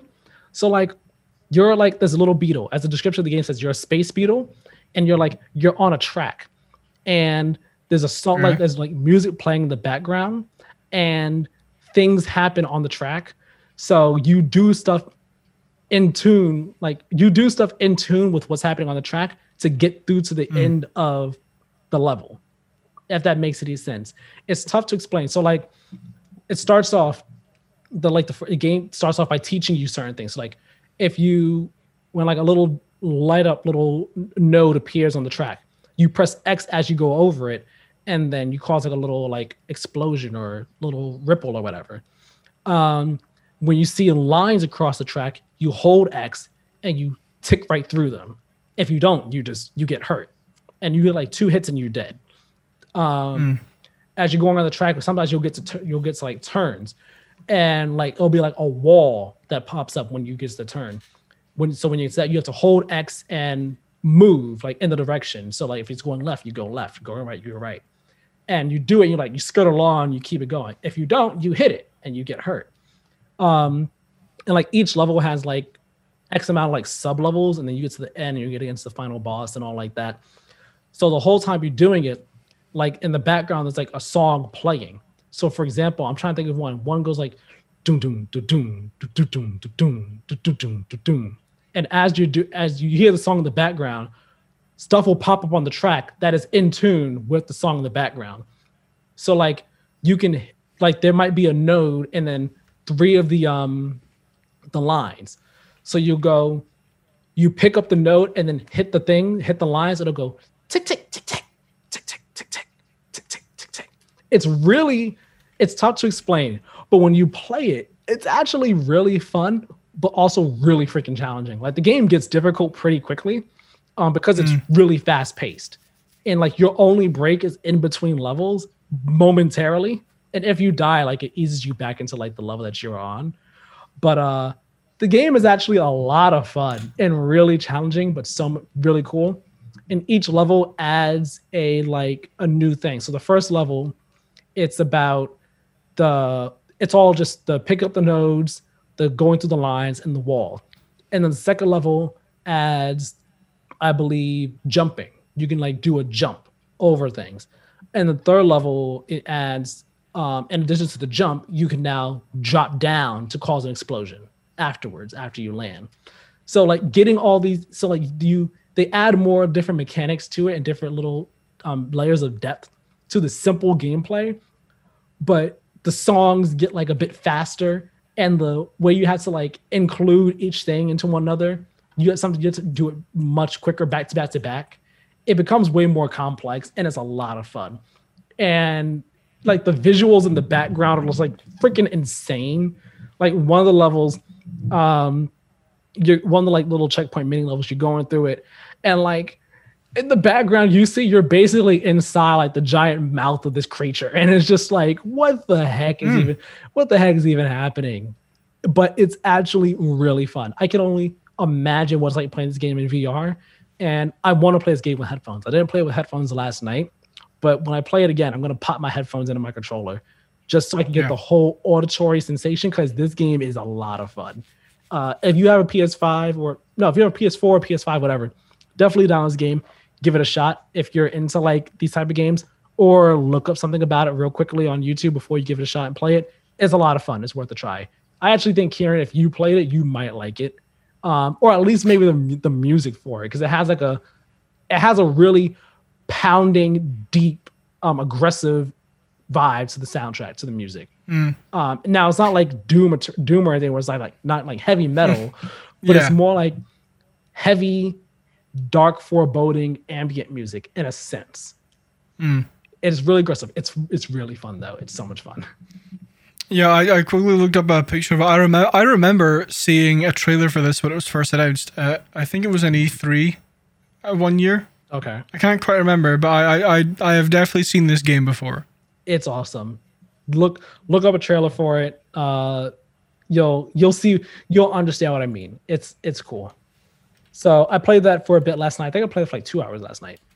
Um, and then I played a bit of Persona 5 Strikers on Sunday, I think. I think I did. I didn't play too much of it. I thought I was going to play more of it this past weekend. Uh, that didn't happen. but I played some of it, and I am ab- I'm about to finish up the second jail. Uh, I'm literally all I do is send the calling card, and then we can finish up the second jail. So the goal is actually to play that this weekend. Maybe I'm gonna try to get some in today. I have to go out after we finish this and um, look for look for something for my mom's birthday. So I gotta get do that, and but I'll try to get some of- play some Persona Five in this weekend and throughout the week.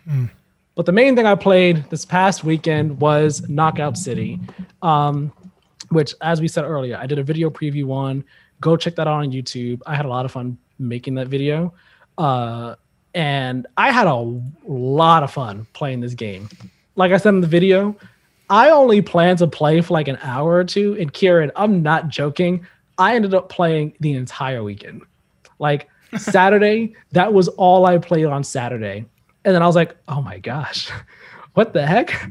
And then Sunday, I was like, all right, I'll play this a bit. I'll play like just an hour or so, and then I'll play Persona 5. And that, like, that kind of happened, except I played for like way more than just an hour or so. I played a whole lot more. Like I played for like I think two hour, two or three hours of it on Sunday, and then I played Persona Five, and then I went back to playing Knockout City. like this game is a lot of fun. Um, the Nintendo Direct trailer did this game no services at all. Like that trailer kind of made everyone sour on the games. We were like, oh, what we saw before that was actually like the, the weird mixture of characters was actually way more interesting. Um, yeah. The game's a lot of fun. It is. It's like it's very easy to pick up and play. You can pick up and play it just casually and just have a good time. It's very Yeah. easy to understand, but there's actually a whole lot of depth there to it. And once you start to like understand, like once you see like how the maps are laid out, because the maps play a part in this too. The maps have their own different layouts and unique things about them. Like one of them um, has like tubes that you could go in that shoot you around the map to a different spot real quickly. So like you could use that to go get to a teammate who might be in trouble real quick. Or um, if you see you're about to be in a tight situation and you're next to a tube, which I did before, I was like, oh shoot, I'm about to get hit. I ran to a tube, went somewhere, landed somewhere else on the map. The guy followed me through the tube, but it gave me a moment to like try to get away Yeah. get myself together and all like that. He did still get me and kill me afterwards, but it gave me a shot. It gave me a chance. Um, so there's things like that. There's another map where it's on two rooftops you like can just you have a glider all the time that you can use, but on this map the there's like wind shooting up between the two rooftops, and there's also a bridge. So you can either walk across the bridge, but it's a thin bridge with no barrier, so you can easily get knocked off, or Yeah. you can jump and use your glider to glide across. And the glide is so much faster because the wind pushes you along so quickly. So like little things like that. The maps are really cool. The game is a lot of fun. There's like different types of um balls for you to use. There's like a, a jail ball. Well, it's called the cage ball. I called it the jail ball in the video by accident. But like you toss that at someone and then like it locks them in a ball form that they can't get out of. So then you can use Yeah. that to like toss at an enemy or like just straight up toss them off the map. That's what I would do. If I was next to the edge, I'd be like, all right, bye. You can't come back. uh, or if you mess up, like some like someone did when they were playing against me, they tossed me off the map, but they tossed me real high. So Uh, I got yeah. tossed real high, but thing is, I didn't get knocked out. So when I came out my ball form, I just flew back to the stage. Um, or if you mess up and you just don't toss someone off in time, like you could toss them, but then like they'll be able to get back um, because they weren't too far away. Um, there's that one. There's a bomb ball, like a sniper ball, a moon ball that gives you like zero gravity, kind of sort of not zero gravity, but like it has you jump higher and float more when you um jump, and when you hit someone with that ball, they float more and all. This game was a blast. Let me tell you, it was so much fun. And like this character customization, battle pass stuff, but everything's like it's all cosmetic. There's no like pay to win aspect of it. Um, yeah. it was it was a lot of fun. This game, I really think that like when this game, I'm gonna buy this game when it comes out. It's gonna be 20 bucks if I'm right. I'm gonna buy it when it comes out. And the studio behind it, Velan Studios, that game is like it's a sleeper hit. Like I feel like that mm. that game, no one, I don't really know if anyone really is putting too much attention or eyes on it, but that game is going that game is gonna be great. It's gonna be a lot of fun. Like I was playing it, like I said, you could play it real casually and just have a good time, but I was getting like so invested in like into the game that like some matches were so intense where it was like I was playing it like almost as intensely as I would play like Call of Duty. But I don't hmm. have to play like unlike Call of Duty, you don't have to play too hard to have fun. Yeah. But the game is so good and so like fun that you can get like real into it and play it real hard to do well and have even more fun if you get what I mean. Yeah, yeah, no, I, I, I watched your video. It, it, it looks looks like a lot of fun. It's definitely a game I, I'm going to be very interested in picking up. I don't know if I'll pick it up at launch, but I, I will definitely be picking that game up at some point. It looks like a lot of fun. Yeah. So if you have not watched my video on it, go watch the video on it. I I played a whole lot. Took me some time to make that video. Go give that video a watch. Uh, give you an idea of what the game is like and all like that. Uh, I haven't been playing a lot this week. I've I've only been playing Outriders. I've played it for about twenty hours or so. So I'm I'm I'm, fair, I'm fairly into the game. You said, wait, did you say I haven't played it a whole lot, or you said I haven't played much No, a whole lot? I, I I haven't played like a whole lot of games this week. I've only Uh, played I'm sitting here, I'm like, wait, 20 hours is a lot. What do you mean? Um, it's good. It's not great. It's not terrible. It's good. Um, if I I was fairly excited for this game before it came out. Like I mean, I, I said before, I didn't keep my eye like extremely closely on it, but whenever a new trailer or something would pop out, I, I would watch it at some point. I was fairly excited for this game when it before it came out.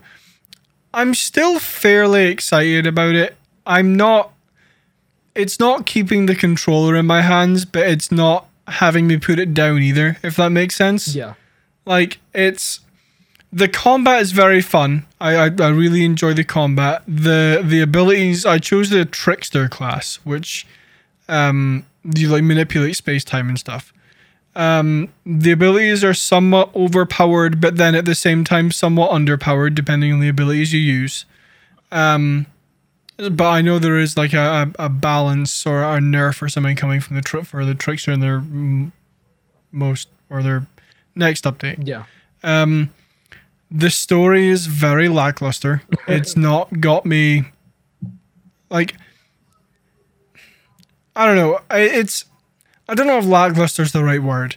It's not got me in the edge of my seat. It's not got me hooked. It's not got me disinterested. But it's not You're like, uh, fantastic. you're looking to see where it goes, but like, you're not sitting there like, you're not Yeah. invested in it.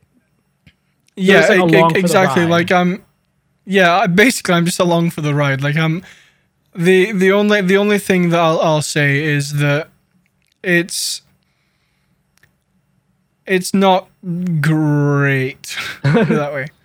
Um, Yeah. I saw someone. like the I'm sorry. I was gonna say I saw someone online say it's like, um, like a sci-fi channel original movie in a sense.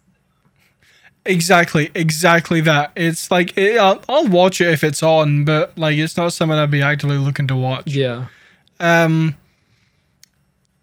it does get fairly repetitive because it's it's it, it, it's basically cutscene, walk, walk, walk, shoot, shoot, shoot, cutscene, walk, walk, walk, shoot, shoot, shoot, cutscene, and it, it it does get a little bit tedious at times, but there is enough variety in it that it's again it, it's it's not you know. I'm still gonna continue playing it. I'm gonna finish the story. I'm probably gonna play it more when we finish recording today because I, I I'm enjoying it a bit. I'll, I'll leave it at that. Okay. So I, I I'm I'm happy you're enjoying it enough to keep playing it, and that you're like you Yeah. played 20 hours of it, so you must enjoy it a good amount to have played 20 hours of this game. Yeah, like I, I mean, like like I said earlier, like it's it's not keeping the controller in my hands, but I'm not actively looking to put the controller down. I'll hmm. that's that, that's That- that's probably the best way I can describe it. That feels like a lot of what I've seen people saying, where it's like, it's fun ish, but like it's also not Yeah. that great. It's like it's not that great, but I'm having fun, but not the most fun, but enough Yeah. fun where I can like turn my brain off and just do this for a bit. Like Yeah. like the story's there, but it's not all that great. But I want to see where it goes, but I'm not invested really. Like I've seen a whole lot of people just be like so flippy. and I don't, I don't want to say flippy floppy, but like so in between and mixed on it that it's just like it's so weird. And this is kind of like what I was thinking Yeah. of the game long before it came out, which is why when it was coming to Game Pass, I was like, this is great for the game. I really don't know who's looking forward to it or all that excited about it because it didn't look all that like exciting or great to me. So hearing everyone's mixed receptions to it, I'm like, this is kind of what I thought the game was gonna be, like a really weird mixed game. Yeah, I mean, if I had to score it, I'd give it like a seven. It's mm-hmm. it's not stellar. It's not extremely noteworthy, but it's not terrible. It's not unplayable. It's not bad. It's just kind of something that I play. You're like it, it, it passes yeah. the time. It's a it's a podcast type of game. You put that on, you put it on a podcast in the background, and it's kind of like Basically, yeah, pass the time. yeah. Uh, speaking of which, you could totally put on this podcast in the background while you play it. That- That's something you could do. You Just know? saying. Just put on this one, listen to all the previous ones. and, uh, Oh, something, something. And that will conclude this week's episode of the Play to Win podcast. As a reminder, you can follow us on Twitter and Instagram at Play to Win Game. Be sure to follow us over there. You can submit questions for a question in the episode. You can get updates on the show, see whatever we tweet. We sometimes tweet about some news that comes out.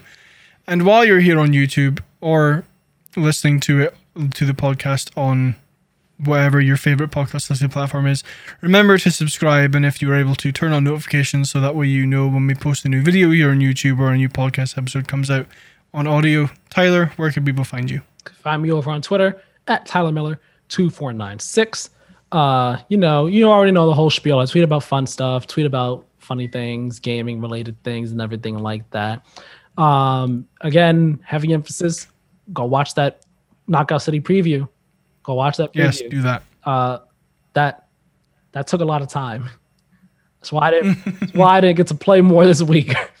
My my play time was literally Saturday, Sunday, and last night. That was it. I didn't play anything else at all this week because I was only solely working on that video. Um, but I am very happy with how it came out. I'm actually very proud of how it came out. Um, go watch the video again. I think that that game is one that everyone should keep an eye on. It's a lot of fun. So give it a watch. Hopefully it'll get you excited for the game. And you know, go watch our other Friday videos too. You know, go watch Kieran's about why it's great to be in the Xbox ecosystem. Go watch the other one that I did about the Dying Light update. Go watch our Friday videos. We we they're fun videos. Exactly. I um yeah, go and watch our Friday videos. They are they are a good time. Uh, you can find me on Twitter, Instagram, YouTube, and Twitch at Badlynet, B A D L Y N E T, all one word. You can see the nonsense that I post on Twitter is mainly where I'm active, so go ahead and follow me over there. Uh, thank you all very much for watching or listening, and we will see you all next week. Have a good one, everybody.